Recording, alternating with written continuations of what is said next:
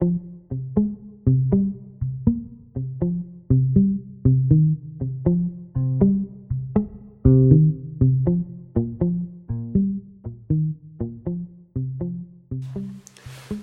to the first episode of the second decade of the Birkie Guide podcast. We have several episodes planned between now and race day, so keep your feed subscribed and tell your friends. On today's podcast, we talk crossword construction with the creator of the Birch Scrolls Birkie crossword puzzle, Leslie Rogers.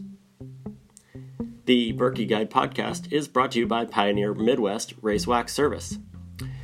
You have a lot to worry about before the Birkie training, travel, bib pickup, how much pasta to eat, how many gels to bring and staple to your bib, how much to dilute your Gatorade before the race, whether to throw some whiskey in so that it doesn't freeze, waxing your skis, making sure you have the right wind briefs, and whether you'll move up a wave this year. And probably more. Most of this is up to you, but do you really want to ha- haul your whole wax setup up to Birkie Land and spend the night before the race losing sleep and inhaling wax particulates? Let me tell you about my experience using a race wax service. Gone are the days of having to have a full wax box of expensive sprays and powders and rills and hoping that you have the right one for race day. Gone are the days of gas masks and roto corking the night before the race. For something you might only use a few times a season, it's much more efficient to use a race wax service. They have access to more wax, better equipment, and face it, they're probably better trained at applying the wax than you are, too. This year, Pioneer Midwest is offering Birkie Guide podcast listeners $5 off their race wax service if you use the code PODCAST at checkout. Pioneer Midwest is owned by Matt Leach, a former Birkie champion and high level racer. Uh, he was in, on the podium last year. So, whatever's good enough for his skis is probably more than good enough for yours. You might not be as fast as he is, but your skis certainly should be. So whether you're gunning for the podium, the elite wave, or just to be that friend of yours, you keep finishing just behind. Check out Pioneer Midwest Race Wax Service at pioneermidwest.com and remember to use the promo code podcast for $5 off.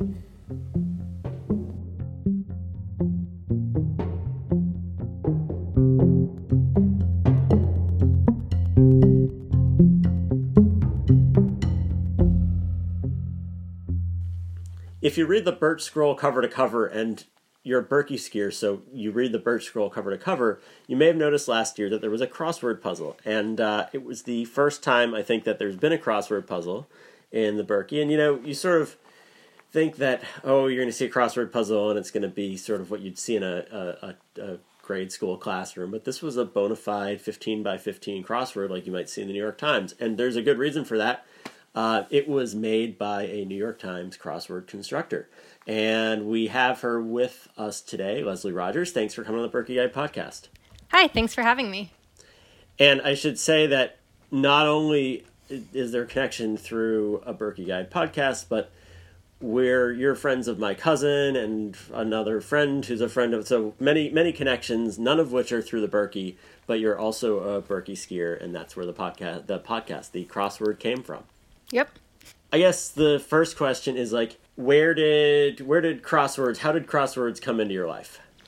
Um, I've always been solving. My mom used to solve, or she still does solve. Taught me to solve when I was a kid. We would do them, you know, on airplanes, family trips. Um, and then a few years ago, I learned that there's an app that the New York Times has for their crosswords, which has all this data and gamifies it. So, of course, I tried to get a lot better at solving to get my average times down. And in doing that, I found out that there's these blogs online that write about crosswords. And they taught me that anyone can submit a crossword to the New York Times and to most um, other venues too. Um, you don't have to be on staff. And so I, that always stood out to me as something that I was like, oh, maybe I could start doing that. Uh, I also saw a lot of statistics. It's actually very few women construct crosswords. The New York Times was about uh, 20% of their crosswords have been constructed by women under the tenure of Will Shortz. And so that was another motivator for me, was saying, like, you know, I can do that, I can raise that number a little bit. So I found some awesome mentors and co constructed a puzzle with my first mentor, um, Andrea Carla Michaels. She's um, written uh, probably about 60 or 70 crosswords for the New York Times, so she helped uh, walk me through the process. Uh, then I constructed another one called a couple other mentors. Um, Robyn Weintraub and um, Peter Wentz. They helped talk me through the process, and then um, since then I've been constructing on my own. Cool. And the original editor of the uh, crossword was a woman, Margaret Farrar. Is that correct? Yeah, yeah. I think Yeah. it. Um, the contributors used to be. Um, it used to be a more even gender split, and then um, when software became a big part of constructing, and there, there's a lot of um, theories on why the percentage of women contributors went down. Um, some think it's the rise of software, but um, not sure. So, uh, well, I'm glad that you're you're bucking that trend and getting into it. Mm-hmm. Um, what do you? How do you construct? So, how many crossword puzzles have you constructed that you've had published in in venues like the New York Times and elsewhere? Um, so I just got it started um, basically a year ago. So I've had two in the New York Times. It's a really long time frame. You submit it uh, three or four months later, you hear back, and then anywhere from a couple months to well over a year later, it gets published. Um, so you know, people will have several in the queue. So I've had two published in the New York Times. I've um, been commissioned to do a MIDI like nine by nine puzzle for them. I have one coming up in Los Angeles Times, but of course I had the uh, one in the Birch Scroll. Most and important of all. Mm-hmm. that's really what's important. If you, I, I was they post my office. They post it's a co-working space, and they post a uh, New York Times on a whiteboard. And I know I looked at it and it had your name on it. So I guess I we sort of got lucky that day that they happened to post it that day. Mm-hmm. Um, that was a couple weeks ago. The big clue in the middle. Maybe there's a word for it. One of the fifteen, the ones that goes all the way Grid across. spanner. The which what what's it called? Grid spanner because it Grid spans the width spanner. of the grid. All right, the grid spanner was um, polar bear plunge, which I really liked as a as a uh, as as a as a well as a as a word. So it was a, a fun puzzle to solve. Solve. Um, and um, so, what it, walk me through how you would just gen, in general how you create a, a a crossword puzzle, sort of what the process is of coming up with the grid, coming up with the words, all of all of that. Um, so I guess you want to figure out how big you want it to be. Standard puzzles, 15 by 15 squares. Uh, New York Times Sunday and some other venues have 21 by 21 squares. You can also do smaller ones, um, like the New York Times offers some 9 by 9s and 5 by 5s. Uh, generally, you're going to start with 15 by 15. And then the uh, next thing is do you want it to have a theme or do you want there to be no theme? So, like the Times uh, Sunday through Thursday have themes, and then Friday and Saturday typically don't have themes. Uh, um, so, a lot of people will start with a theme puzzle. This one, the Birkie one, was sort of, sort of the. I treated it as a themed one. Um, so you pick your theme answers. Those are generally nine to fifteen letters long. You probably want like about three to five of them in most cases and they need to be symmetrical because most crosswords have 180 degree rotational symmetry. So that means if there's a black square, you know, near the top, two two rows over, three columns down, there's going to be a corresponding black square in the bottom right corner of the grid as well. So your entries of your um, theme answers have to match up. If you, if two of your theme answers are 10 letters and 12 letters, the other two have to also be 10 letters and 12 letters long. Um, you place your theme answers. Um, for technical reasons, generally they uh, start in row four because if they start in row one, two, or three, that forces some really long non theme answers as well. Um, and you try to space them out with as much blank space in between them as you can. Um, and then from there, you'd put the black squares in. Um, generally, you want um, no more than about 78 entries um, for a theme puzzle, and then maybe about 16 to 18 percent of your squares are going to be black squares. And then you do the fill, which is all the rest of the words that are not theme. You put all those letters in, and then once you're satisfied with it, then you write the clues. All right, and is it something where you do all of the? Is it always the same person does the themes and the clues and the fill, or sometimes do you hand that off between people? Yeah, um, collaboration is really common. A lot of puzzles are um, collaborations, and so those can be done different ways. Um, when I collaborated with Andrea, we talked about the theme back and forth via a lot of emails till we sat- settled on it. Um, and then we were actually physically in the same location, so we were able to get together and work on the fill together um, and then hand the clues off. Um, I've done a collaboration where, you know, I, I fill in a quarter of the letters of the grid and then pass it off. My collaborator does another quarter and back and forth. Some people maybe feel they're stronger on the theme and stronger on the clues, and someone else might be stronger on the technical um, execution, and so they'll split it up um, that way. And the filler where we get all the fun little three word answers like the cardinal direction from Cable to Hayward, uh-huh. which is ESE or SSW or whatever that might right. be. That's good. I should put that in the puzzle.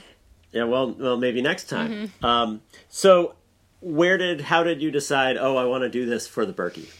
Uh, we were at the Birkie last year and saw the participation um, like handbook that they hand out, um, and it had a word search in it. Um, so just a grid of letters, and you have to look for the hidden words. And so my friends who I are on um, my ski team are all very supportive of my crossword habits, and they're all big solvers too. And so we saw the word search, and we're like, you know, it's better than a word search crossword puzzle. And so while we were at the Birkie last year, we started brainstorming like what that would look like, what our you know quote unquote theme answers would be, um, and then when we got home, I started actually constructing it. And constructing a sort of the Birkie themed puzzle, and, and in addition to the the the grid spanners, the longer clues that had a lot of other sort of some of the, as much of the fill as possible was Birkie or Birkie related, or at least the clue was. Was it easier, harder, or about sort of the same to construct as a, uh, a more general population um, crossword? Yeah, it was easier in some ways, harder in other ways. Um, I let myself uh, relax the technical constraints you would have on a normal crossword. I did more more words, 80 words rather than um, 78, and a lot more blocks, 46 blocks rather than normally you would have fewer than 40 um, blocks or black squares, and so that makes it easier to fill. Um, but at the same time, I restricted myself on the possible words that could go in there a lot more because I didn't want anything. I assume that the solving audience for the Birch Scroll uh, doesn't have as much of a ba- crossword background, so I didn't want to turn off solvers with any word that they just wouldn't know. Whereas in a general crossword, you can get away with some answers. Um, you know, like there's a shrinking sea in Asia called Aral, A R A L, that you could just put in there, and most people will know it because they've solved a lot of crosswords that have that in there. Uh, I didn't want to put anything like that in the Birkie crossword, so that limited me a lot. You know, some of us are geography nerds too, and still know it's, about the yeah. LLC. um, now, you mentioned that this was part of your ski team. Can you quickly describe? I think we might actually try to do a podcast because I just sort of love the concept. Describe what your ski team is and and and how you how it all works. Yeah, so the team is Aloha Nordic. We're based in San Francisco. We like to call ourselves San Francisco's premier uh, Nordic ski team. Uh, as far as I know, we're the only one. Stanford does have a Nordic ski team, so we can't claim that we're the best in the Bay Area. Um, but we are San Francisco's premier. Uh, we formed, I think, in about the 2015 to 2016 season. I'd say it mainly started as a group of friends. Um, I joined pretty early on, and um, we've expanded a lot, which has been a mix of friends and friends of friends who are athletic. Uh, you know, a lot of XD1 athletes who want to find their new sport and then also uh, cross country skiers who have moved to San Francisco and are looking for a community. So we've we've expanded to a lot of people who weren't connected by friends at all, but are just connected by the sport. Um, and so we um, carpool to Tahoe together because that's the closest place to ski. Is uh, three hours on a good good day, many more hours on a bad day. Um, participate in pretty much all the local Tahoe races, and then get a big group together to travel to the Birkie. And the Birkie is sort of the be all and end all, the the reason raison d'etre for the club. It sounds. Yeah, it's what we look forward to all year, and it's um, a really good motivation for training. And the last time it snowed in San Francisco was like 80 years ago or something. so it's what do you what what do you wind up doing in uh, in the city itself? Yeah, I think Mount Diablo can maybe occasionally get a dusting, but definitely not enough to ski. Um, so yeah, some people are into roller skiing. Um, personally, I found biking to be helpful. Um, you know, for those of us whose Birkie times are in the you know four plus hour range, um, biking is a good way to exercise for that many hours and learn you know what kind of fueling your body needs and what it feels like to work hard for that long. Um, I uh, do gym workouts targeting um, skiing muscles. Uh, people build their cardio base, however, running, hiking. Um, we really just improvise, make do. And then it's I'm sure it's also a social club as well. Um, way for people to, to be connected yeah, to course. the community. Mm-hmm. And Aloha Nordic, you're not in Hawaii. Where did the name come from? Um, no, but we do get that question a lot. um, I, am not sure. I think you'd have to talk to one of our founders about that. We like to embody the aloha spirit. We might just have to do that. Yeah. So, how's your race prep going? How are the ski conditions in California this year? It's actually been great. Um, I went. I was home this past weekend, but before that, I went skiing four weekends in a row with a lot of long weekends. And I'm heading back to Tahoe this weekend and next weekend. Um, so this is probably the most preparation I've gotten. The first year I did the Birkie, I think I skied about seven days before doing it, and last year maybe ten or so days, and I've already gotten more than that this year. So um, things are looking good. We've been getting big team cabins. Um, I think tomorrow it's supposed to dump about 20 inches in Tahoe and then clear up for the weekend. So we're pretty excited for that. Wow, so that's probably more snow than the Birkie really has ever gotten in a single dump, and that's that's normal for up there. Um, yeah, we got some big powder days. So in the last couple years, when we've had really soft conditions and everyone's you know thinking about how soft it is, you sort of look at that and say, "This is this is typical. We know what what we're doing in this." mm-hmm. And uh, and you were when you creating the the crossword, it was a, a, sort of a team effort. How how many of your teammates helped you out with that? Yeah, so when we were um, brainstorming the idea to do the crossword, um, especially my one teammate um, Fanny helped out figure out um, what the long answers would be. In this case, that was the Lake Hayward, Birchlegger, Birkebeiner, and Lillehammer was realizing that all of those were the same number of letters and could be placed symmetrically. Um, and then it was pretty much um, my entire giant ski team. So uh, six of us did the giant ski at the Birkie last year. Um, everyone helped brainstorm. So the way that uh, crossword construction software works is it input the input is a word list. So you have this scored list of words and entries that you might want to put in a crossword, and then how good you think they are, and then the software will will um, suggest different words to put in the different spaces. And so um, my teammates all helped brainstorm a list of several hundred words that could possibly go in a crossword. You know, words like glide and grip that have to do with um, waxes, or relay has to do with skiing. Any water, anything we could think of that was vaguely skiing related and not that many um, letters long. So my teammates, you know, Allison and Kalina, Karin, um, Fanny, Bronwyn all helped me out with that. And then they also helped me out with um, test solving a bunch and keeping me honest, making sure I didn't put anything that would be too hard in there. And given that everyone has seen this uh, crossword and hopefully some people have solved it, do you think there might be another Birkie crossword in the future? um, I'd consider it. It's a um, it's it's a fair, reasonable amount of work, but it was a lot of fun. I'd have to come up with a, a new angle on it to do it again. Some some some different spanners, obviously, and uh, mm-hmm. and maybe mm-hmm. some different words. Well, um, hopefully that is something that, that we can do. But if not, uh, look out for your crosswords in the places less glorious and exciting than the Birch Scroll, like the Los Angeles Times and New York Times, and you know keep on solving. And uh, thanks very much for coming on the podcast. Thanks for having me.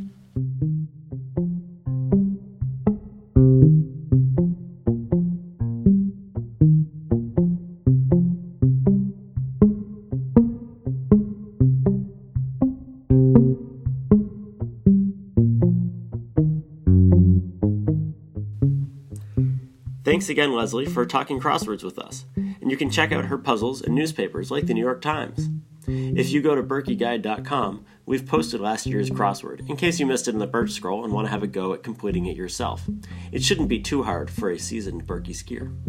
Thanks again to Pioneer Midwest for offering their RaceWax service to Birkie Guide podcast listeners. And remember that they provide the service not just for the Birkie, but at other major races in the Midwest as well.